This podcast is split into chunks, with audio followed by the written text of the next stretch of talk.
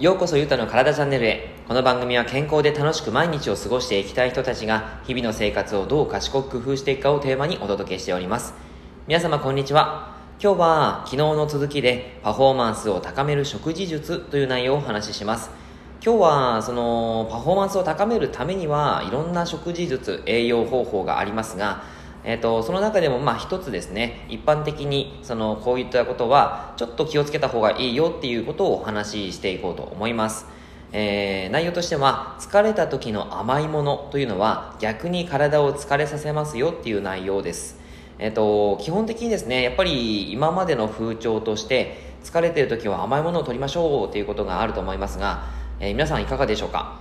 ね、なんかこうパソコン作業をずっとしてて目が疲れてああ脳が疲れてきたなっていう時にチョコレート食べるとかうんなんかあるんじゃないかなと思います。このですね疲れた時の甘いものというのは実は逆に食べるものが、G、え高 GI 値高い血糖値を上げてしまうものであれば、えー、逆に血糖値が上がるので体を疲れさせてしまうということがあります。えー、疲れている時に甘いものを食べるとやる気が湧いてくるような感じがあるんですけども実は血糖値が上がって一瞬、まあ、気が気持ちが楽にというか体が楽になるんですがその後がガクンと下がってくるわけですね。なのであまりこう長期的、まあ、長期っていうかその一瞬はいいけどもその後が良くないということですね。えー、脳のエネルギー源として、まあ、もちろんブドウ糖というのが必要になってくるので糖分を摂取することはそのまま脳の活動を助けることができます。で糖分を摂取することで血糖値が上がってドーパミンなどが分泌されて気分が良くなるのは事実なんですね。ただ脳が活性化したわけじゃなくて、えー、その血糖値が爆上がりした分爆下がりすることで逆に低血糖に陥ってパフォーマンスを低下させてしまうということがあるんです。でそしてですね疲れて集中できずいつもイライラしてしまうとかうんなんか気分が落ち込むことが多いですっていう場合は低血糖になっている方も考えられますのであのその糖分の過剰摂取というのはあまり良くないということなんですね、え糖分というか、まあ、その良くない糖質を取りすぎるのは良くないということです。パフォーマンスを高めるためには甘いものとか食習慣の見直しが必要になってきます、えー、で低血糖での疲れには甘いものはこれはすごくあのいいんですけどもでもその取る取るものがとても大切なんですね、えー、甘いものが甘いものを食べた方がいい例外っていうのは低血糖で疲れている時糖分を、えー、摂取することで動悸や頭痛とか低血糖の症状を一時的に改善する効果があります。なので低血糖には食生活だけじゃなくて、あのー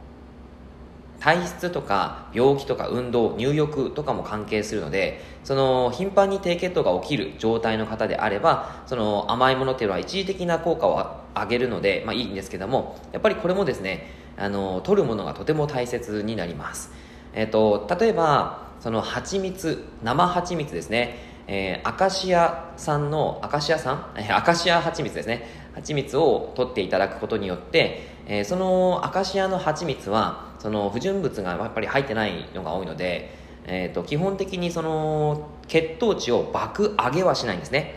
そして、えー、爆上げはせずに、えー、血糖値がある程度高い状態を保ってあげる、えー、高い状態そのいい高い状態ですね。いい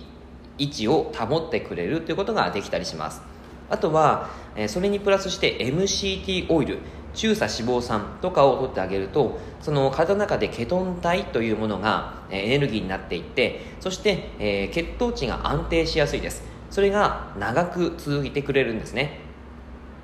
なので昼食から夕食の間やっぱり時間が空いた時っていうのはあの大体12時間食事昼食を食べて12時間ぐらいで血糖値は上がって、えー、急降下していきます。それはあの GI 値が高い食品を食べるとそうなります。でその GI 値が下があの血糖値が下がってきた時にやっぱりその低血糖の症状っていうのは出やすくなってくるんですね。つまりその低血糖になる前に例えば蜂蜜を舐めてあげたりそして、えー、MCT オイルが入ったコーヒーを飲みながら、えー、仕事するとかそんな感じのことをしてあげると血糖値が、えー、下がらないんですね。ある程度いい状態を保ちながら、えー、キープしてくれます。その状態が続くと体の状態がいい形になりますので、えー、これはすごくおすすめです、えー、生蜂蜜とか MCT オイルですね。はい。これはぜひぜひちょっとあの取り入れてもらうといいかなと思います。もしそれが取り入れるのが難しいよっていうことであればあのそうですね、えー、例えば、うん、ナッツとか。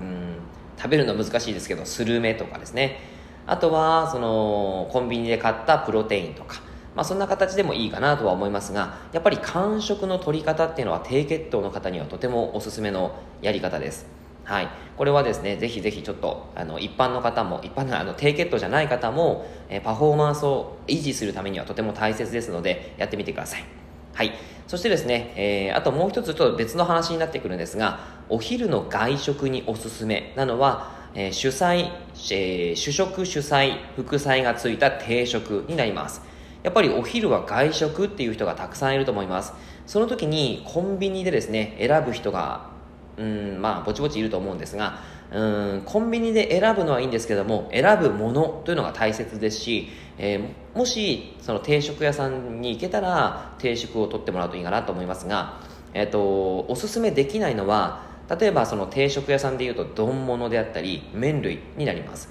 えー、コンビニで言うと,、えーと、おにぎりパン、えー、サンドイッチとかですね炭水化物オンリーみたいないうのがすごく良くないです。これらはですねもうあのー、それこそ糖質がメインなので糖質過剰になりやすいですしあの早食いとかになっちゃいますよね。すごい対象になりやすいです。そもそもやっぱりご飯とかその炭水化物の量食、え、糖質の量が多いので、え、そして食物繊維も少なければ血糖値の急上昇につながります。でまた急降下につながりますのでえ、その低血糖にななりやすかったりとか急上昇した分、あの、その消化とか吸収の方に、えー、血液が回ってしまうんですね。そうすると脳に行く血液が少なくなってくるので酸素が回らずその眠気が来たりとかですね。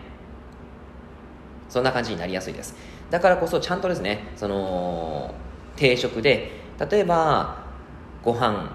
まあ、拳1個分ぐらい、えー、から2個分ぐらいですかね、えー、茶碗1杯ぐらい。そして、えー、魚の、えー、主菜が魚です。そして、えー、副菜で例えばお味噌汁もそういいですしあとはなんか小鉢ですね、えー、野菜。そういったものをいっぱい取ってあげるといいんじゃないかな。そういう定食がついているものがそういう定食がいいんじゃないかなと思います。はい、えー、これはですねやっぱりうん、選ぶのがなかなか難しいんですけども、えー、ぜひ魚定食選んでもらえたらいいかなと思いますし、えー、コンビニで選びたい方は例えばもち麦入りのおにぎり1個。そしてえっ、ー、とそうですね。うんカップスープ。味噌汁。カップ味噌汁ですかね。それにできれば乾燥わかめとかごまとかをトッピングしてみてください。であとまあえー、主菜はですねサラダチキンとかになりますかね。はい。あとできればサラダというのも追加してあげると非常にいいかと思います。はい。というわけでいかがでしたでしょうか？食事の仕方によってですねやっぱり体の状況っていうのはすんごく変わってきます。一つ一つをですね見直しながらこれがいいあれがいいという形でですね体に合わせて、えー、食品を選んでもらえたらなと思いますはいでは以上になります内容がいいなって思えたら周りの方にシェアしていただくと嬉しいです。また、いいねマークやフォローをしていただくと励みになります。今日もラジオを聴いてくださってありがとうございました。では、良い一日を。